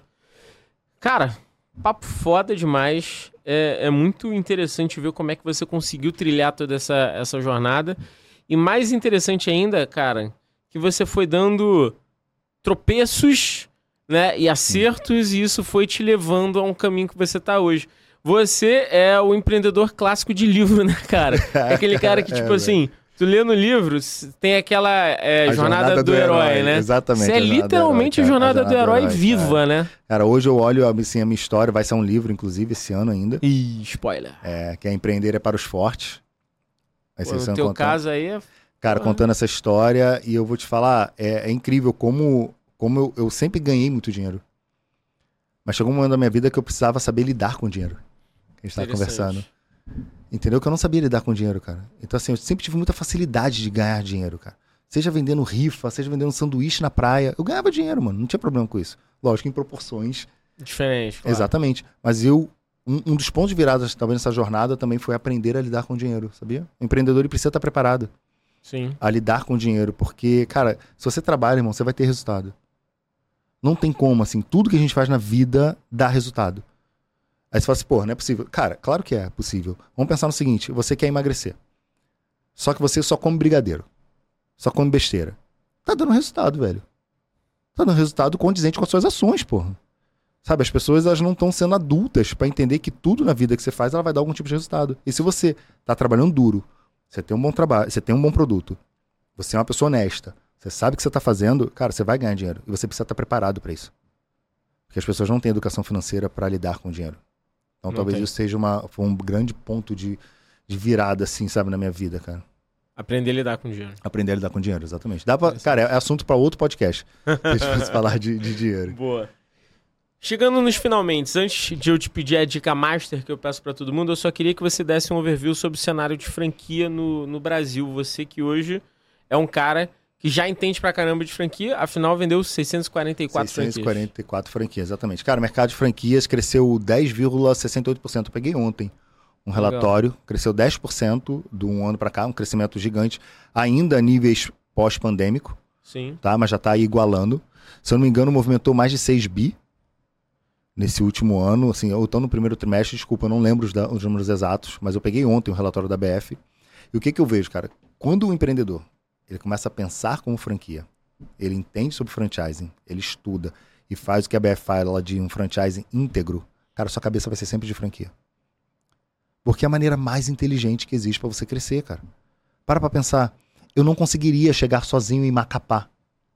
Sim.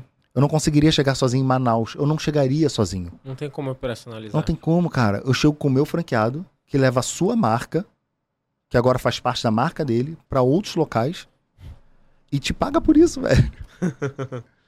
Sacou? Então, assim, é, franquia pra mim é incrível. Então, a gente hoje já tá no radar já de trazer uma pra Uber. A gente vai fazer uma franquia de publicidade pra Uber, uma nano franquia, que vai custar ali um ticket de 6 mil reais para carros de aplicativos. A gente tem uma de unhas nessa área de beleza, que é um segmento que a gente estava muito de olho no Legal. franchising. Eu só não entro, muito provavelmente, só não entro não, vai ficar gravado isso, vai ficar chato, mas assim, o que não tá no meu radar é alimentação. que eu acho muito complexa a operação. Mas o que tem sinergia ali de tecnologia, marketing, soluções para varejo, e essa área de beleza que tem muito de tecnologia e operações mais simples. Eu prezo por ter operações mais simples. Que não adianta você empreender e você não ter paz, velho. Sacou? Vai ter alguns momentos que você não vai ter paz, cara. E é normal, mas são momentos. Isso não pode ser a rotina. Esse é o problema. O problema é quando você normaliza o caos. É, total. Sacou? Então, assim, você não tem que normalizar o caos, velho. Vai ter momentos, sim, que vai ser caótico, mano. E tá tudo bem, velho. Você pediu por isso, cara. Você tá trabalhando pra isso, mas eu prezo muito pela operação mais simples. Que o empreendedor tenha paz, velho. Não adianta você ganhar muito dinheiro e não ter tempo pra gastar o dinheiro que você ganha. Desfrutar. E, e interessante assim, ninguém, gente no dinheiro. Ninguém ganha dinheiro pra desfrutar sozinho, velho. Já pra pensar nisso, né? Sim. É do comportamento humano. A gente não ganha dinheiro pra desfrutar sozinho, a gente ganha pra desfrutar com a família. Então não adianta você ter, com todo respeito, cara, aos donos de bares que são barriga no balcão, mano. Não adianta você ter um bar, cara, se você só perde 18 horas do seu dia com a barriga no balcão, velho. É, pra mim não faz sentido. Não faz o menor sentido, cara. Sacou? Nós somos seres finitos, mano. Então não faz o menor sentido. Pra mim, acho que as operações precisam ser simples. sabe? Para que você tenha. Você ganhe dinheiro, mas tenha tempo de qualidade. Acho que essa é a equação. Pô, golaço. Chegando ao final do nosso podcast, cara, eu tenho certeza que esse foi o podcast mais. Com certeza, o podcast. O maior podcast que a gente teve aqui, assim. Porra, que maneiro, cara. Fico feliz. É, absoluta certeza, não tenho o número aqui exato que eu não fiquei cronometrando, mas certamente é o maior. Todo final de podcast, Rafa, a gente sempre pede uma dica pro nosso entrevistado para dar para os empreendedores que estão aqui. E a dica que eu vou pedir é para você dar pro cara que quer empreender no ramo de franchise, mas não é pro franqueado não, é pro cara que quer franquear o negócio. Quer franquear o negócio, Que dica você daria para esse cara que tá pensando em franquear o business dele? Vai buscar ajuda. Vai buscar mentoria, vai atrás da BF, vai atrás do Sebrae. Cara, não tem grana para pagar uma empresa. Vai atrás da Hyper. Vai atrás da Hyper, cara. Hyper lida com franchising, velho. Cara, vai atrás da Hyper, busca conhecimento, vai fazer reunião, mano. Mesmo que você não tenha grana agora para uma pessoa mapear sua franquia, documentar, fazer todo o processo de franquia, cara, vai entender. Às vezes você acha assim, não, é muito caro, mas você nem foi buscar, velho. Começa a buscar, começa a buscar, começa a entender como é que funciona o seu negócio. Vai na Hype, registra a sua marca. Registrar a marca, né? Dica número 000001, registra a sua marca, velho. Se a sua marca não estiver registrada, acabou seu plano de franquia, vai ter que fazer com outra marca, não tem jeito. Ah, que, é a primeira, que é a primeira parte da documentação. Legal. Buscar ajuda. Busca ajuda, mano. Busca ajuda. Golaço. Golaço. Foi o que você fez, inclusive, é, né? É simples, cara. Direto, assim. Você teve a ideia e falou, tive a ideia. Curso. Curso, exatamente. Treinamento. Quem sabe mais do que eu? Ah. Quem já passou por isso? Que é. vai fazer economizar tempo. Cara, isso é muito interessante, principalmente porque a gente vê tanta gente só se jogar, né? O cara só se joga. Isso não é, isso não é empreender, isso é simplesmente. Sem, se... Isso é insano. Isso é insano. Ah, o cara tá sendo é insanidade. É porque a galera tem muito aquela utopia assim: ah, se você não tá sendo chamado de louco, você não tá fazendo a coisa certa. Irmão, vai no hospício então, pô. é isso. Porra, cara, você tá fazendo insanidade, sacou? É insanidade você comer um brigadeiro e achar que você vai emagrecer. É uma coisa o cara se jogar. Cara, vai buscar quem já passou por isso, irmão. Que vai falar pra você, irmão, não faz isso. É. E a gente tá tão lotado de, de mentor na internet bosta, né, cara? Ah, velho. Que nunca fez nada. Então, busquem pessoas que realmente tenham skin in the game. Exatamente. Te contar um caso. Eu comecei a dar aula com 24 anos. Cara. Eu fui, virei professor com 24 anos de idade. É, e aí todo mundo falou, cara, por que você virou professor com 24 anos? E não querendo me gabar, mas com 24 anos, eu tinha uma faculdade, três pós-graduações, uma em Berkeley, na Califórnia, e eu já, tinha, eu já fui, tinha sido gerente, um dos gerentes mais novos da subsidiária da Johnson Johnson, feito alguns milhões que lá de venda. É, e não querendo me gabar, mas eu entrava dentro da sala de aula e eu era a chacota, porque eu era novo pra caralho. Imagino. Cara. Mas assim, é, existem esses extremos. E o fato de eu dar aula me fez aprender mais. Então, também você que está aprendendo, vou te dar uma outra moeda aqui, meus dois centavos. Também é muito bom você ensinar para poder aprender mais. Mas entenda também seus limites, sabe, cara? Porque assim, você pode estar tá influenciando vidas muito de uma forma muito séria. Então, cuidado nesse sentido. Mas, cara, busquem pessoas que já tenham feito alguma coisa. E quanto mais eu dei aula, mais eu vi que eu não sabia porra nenhuma. Cara, sensacional, sensacional sua história. Mas você viu quanto você estava preparado para dar aula. Ah. Olha o quanto você se preparou, velho, para dar aula. Você não entrou na, pra dar aula no seu primeiro dia de faculdade. Não. Não foi assim. Então, realmente, é resultado, cara. Preparação. Preparação, velho. Tu tava pronto. Com 24 anos, tu tava pronto. É, um pronto não pronto, né? Mas é, mas, cara, mas você se preparou, pô. É. Pra aquilo. Galera, chegamos ao final do nosso podcast. Antes de terminar, não podia deixar de dar o nosso presente da Mínimo pro Rafa. Porra, maravilha. Obrigado, Rafa, obrigado, Mínimo. Obrigado. Camiseta da Mínimo. Vocês já sabem que não desbota, não dá bolinha, feito de algodão pima, boa pra caramba no corpo. Só usem e abusem a melhor roupa pro empresário, porque é a circunstância. E vocês sabem que tem cupom de desconto, papo de seu 15. Só acessar e ser feliz. Recado mais que importante: sigam o podcast.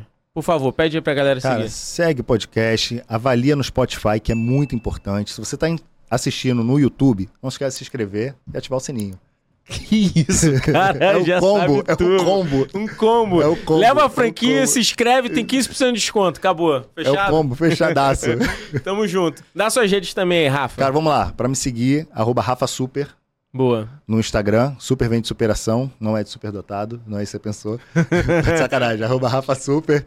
E a empresa é arroba Santa Carga. Super simples, super rápido e direto. Olá, sou meu, vocês já sabem, Darinho Underline Pérez. É isso. Até a próxima. Até Tamo mais, junto. galera. Valeu. Valeu.